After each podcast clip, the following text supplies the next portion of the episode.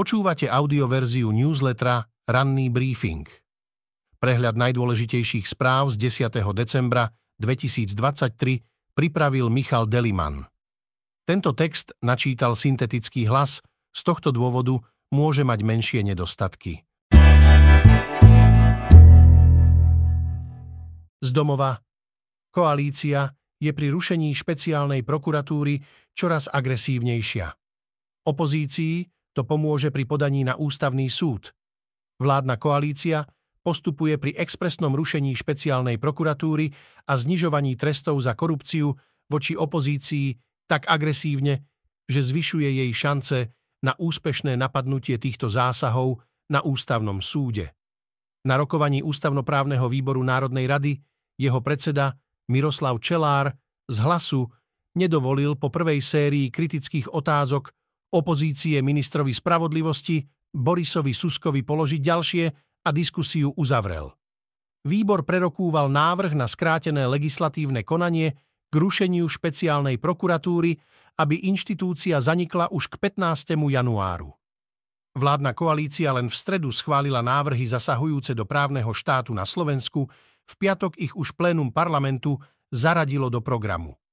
Opozícia už avizovala, že sa proti zmenám a proti rýchlemu spôsobu ich schvaľovania bez verejnej diskusie obráti na ústavný súd. Za zachovanie špeciálnej prokuratúry sa už postavila Rada prokurátorov Slovenska aj predseda špecializovaného trestného súdu Ján Hrubala. Prezidentka nevylučuje veto. Prezidentka Zuzana Čaputová nevylučuje prípadné veto aj podanie na ústavný súd v prípade rušenia úradu špeciálnej prokuratúry. Zrušenie špeciálnej prokuratúry podľa nej výrazne oslabí právny štát a argumenty vlády na skrátené legislatívne konanie sú v rozpore s princípmi právneho štátu. U Fica tvrdo makajú, u sa stavili, či do Vianoc dostanú na námestia aspoň pár tisícok protestujúcich. A veru, podarilo sa. Ak nepríde k poľaveniu v tempe a miere drzosti, opozícia bude mať ďalšie tréningové možnosti a pre občianskú spoločnosť to bude úplné fitness centrum, píše Zuzana Keplová. Ficova pomsta. Čím väčší tlak vyvíja opozícia a časť odborníkov na vládny smer, aby nerušil špeciálnu prokuratúru a neskracoval sadzby trestov za korupciu, tým viac dáva premiér Robert Fico a ďalší straníci smeru najavo, že zmena je skutočne účelová a má odstaviť strane nepohodlných ľudí. Fico nadáva a klame. Žiadny psychicky pripravený občan, ba ani občianka nemôžu byť prekvapení. Robert Fico nemá inú možnosť, ako pokračovať v rozprávkach starej matere o likvidácii smeru trestným právom. A keďže je to Robert Fico, nemôže sa zmeniť na jemného a príjemného človeka, píše Nataša Holinová. Experti o zrušení špeciálnej prokuratúry. Kým jedna časť odbornej verejnosti hovorí o ohrození pilierov demokracie a právneho štátu, tá druhá zmeny víta a chcela by urobiť podrobný audit, či sa na úrade špeciálnej prokuratúry dodržiavala ústavnosť. Opozičný blok zvládol prvé kolo, Normálne opozičné strany na rozdiel od odvolávania Matúša Šutaja Eštoka pochopili, na čo je užitočné demonstrovať jednotu opozície na nič. Vďaka tomu na narýchlo zvolený protest proti likvidácii špeciálnej prokuratúry nezavolali kádre Olano a z výsledkov sa môžu len tešiť, píše Peter Tkačenko. Do Vatikánu sa púšťať nechceli už pred rokmi, radšej zrušili Deň ústavy. Mohli ísť do konfrontácie s cirkvou a vo Vatikáne sa pokúsiť vyrokovať súhlas na zrušenie voľna počas niektorého z cirkevných sviatkov. Alebo sa mohli vydať cestou, že by strany označujúce sa za sociálnu demokraciu, smer a hlas zrušili pracovné voľno na pre nich kľúčový Sviatok práce. Z dilemy, ktorý z 15 dní pracovného pokoja zrušiť, aby do štátneho rozpočtu pribudli milióny eur vďaka odpracovaným hodinám navyše, si koalícia Smeru, Hlasu a SNS vybrala 1. september, Deň ústavy. Robert Fico pritom v minulosti hovoril, že ústava je vážna vec a sviatok na 1. septembra je deň, ktorý by nechal nedotknutý. Hľadali sa vhodné dni, Zhodli sme sa zatiaľ iba na tomto jednom, povedal bez akýchkoľvek detajlov minister financií Ladislav Kamenický. Ani v dôvodovej správe k návrhu jeho rezort nevysvetlil, ako sa dopracovali práve k 1. septembru. Po otázke sme len doplnili, že návrh vzýšiel zo vzájomnej dohody koaličnej rady. V krátkosti ďalšie správy z domova. Poslancovi strany Smer, Tiborovi Gašparovi a nitrianskému oligarchovi Norbertovi Bödorovi pribudlo obvinenie za prečin porušovania dôvernosti ústneho prejavu spolupáchateľstvom Bödorovi aj za prečin podplácania. Okrem nich obvinila NAKA aj ďalšie štyri osoby, medzi nimi aj ex-šéfa daňových kriminalistov Ľudovíta Makoa. Peter Pellegrini má dnes lepšie vyhliadky na zvolenie, ako mal pred desiatimi rokmi Robert Fico. Politológ Jozef Lenč z Univerzity svätého Cyrila a metoda to pripisuje tomu, že Pellegrini je menej kontroverzný ako bol Fico a časť voličov možno verí tomu, že nebude jednostranne zameraný.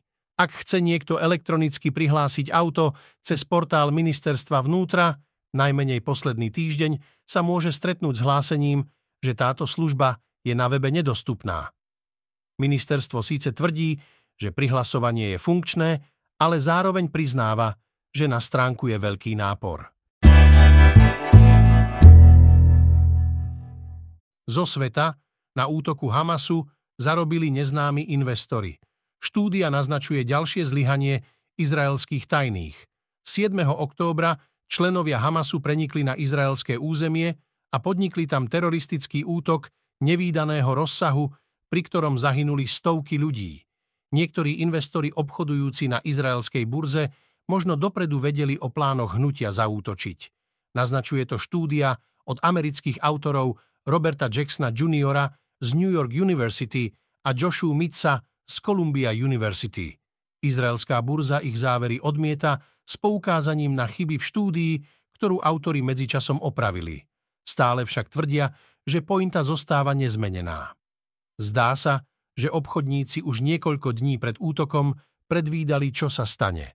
2. októbra záujem o krátke pozície v indexe MSCI Israel Exchange Traded Fund náhle a výrazne vzrástol – a tesne pred útokom sa výrazne zvýšil krátky predaj izraelských cenných papierov na Telavivskej burze, píšu autory v štúdii.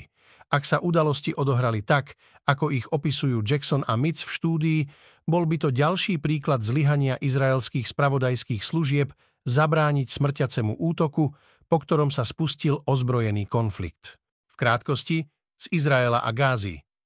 Na juhu pásma Gázy pokračujú prudké boje. Hlavným cieľom izraelskej ofenzívy uplynulých dní je mesto Khan Yunis, kde sa podľa Izraelčanov ukrýva člen vedenia Hamasu Jahja Sinvar, známy ako Mesiar z Yunisu. Tomu Izrael pripisuje zosnovanie brutálneho útoku na juh Izraela. Izraelská vojenská operácia pri meste Chan Yunis bude trvať ešte 3 až 4 týždne, uviedol izraelský kanál Channel 13 s odvolaním sa na telefonický rozhovor medzi izraelským premiérom Benjaminom Netanyahuom a americkým prezidentom Joeom Bidenom, pri ktorom vraj Netanyahu informoval o očakávanej dobe trvania terajšej vojenskej operácie. Izrael potrebuje vo svojej vojenskej operácii v palestínskom pásme Gazy zvýšiť tlak, vyhlásil náčelník štábu izraelskej armády Herzl Halevi. Sieť teroristov z Hamasu sa podľa generála začína rozpadať. V krátkosti z Ukrajiny. Ukrajina prechádza do defenzívy. Jej ozbrojené sily sa možno budú dlhší čas iba snažiť zastaviť ruský postup. Západní diplomati a vojenskí stratégovia tvrdia, že vyčerpaná krajina potrebuje čas na obnovu a možno nebude schopná podniknúť ďalšiu významnú protiofenzívu do roku 2025. Ruské jednotky sú na fronte najaktívnejšie v oblasti miest Avdívka a Marjinka, uviedol generálny štáb ukrajinskej armády. Ruský postup v blízkosti Avdívky potvrdzuje aj Americký inštitút pre štúdium vojny. Okupačné sily sa dokázali posunúť vpred v oblasti dediny Krasnohorivka na severozápad od Avdívky a v okolí obce Novokalinové na severovýchod od mesta. Ruská armáda sa v čase najnáročnejšieho počasia snaží podnikať ofenzívne operácie vo viacerých oblastiach frontu na Ukrajine s cieľom prevziať a udržať iniciatívu pred prezidentskými voľbami, tvrdí Inštitút pre štúdium vojny. Ruský prezident Vladimír Putin, ktorý je pri moci viac ako 23 rokov, oznámil, že sa vo voľbách bude uchádzať o znovu zvolenie. Z ekonomiky. Vláda zmrazí ceny energií aj pre vily s bazénmi. Bude to stáť viac ako miliardu. Kým v susednom Česku sa ceny elektriny a plynu pre domácnosti zvyšujú, lebo tamojšia vláda obmedzila ich dotovanie, na Slovensku sa ani v budúcom roku nezmenia. Vyplýva to z nariadenia, ktoré na návrh ministerstva hospodárstva schválil kabinet Roberta Fica. Prebehlo to v zásade ako v Lani. Aj vtedy koncové ceny pre domácnosti zastropovala vláda Eduarda Hegera krátko na to, ako Úrad pre reguláciu sieťových odvetví v zmysle zákona stanovil tzv. regulované ceny, ktoré boli výrazne vyššie. Rozdiel bol v tom, že terajší premiér Fico využil rozhodnutie URSO na vlastný politický marketing a ako zámienku na odvolanie predsedu úradu Andreja Jurisa. My nájdeme riešenie, aby cena plynu nešla v roku 2024 hore, napísal Robert Fico vo vyjadrení. V skutočnosti riešenie hľadať nemuseli, lebo využili, respektíve len mierne rozšírili schému, ktorú v Lani navrhla Hegerova vláda. Čo sa teda v cenách energií na budúci rok nezmení? Čo sa ešte môže zmeniť a koľko to bude daňových poplatníkov stáť? Index odpovedá na najdôležitejšie otázky. Asistovaná eutanázia národa, fiškálna politika. FICA 4 nesie zretelné symptómy asistovanej eutanázie národa.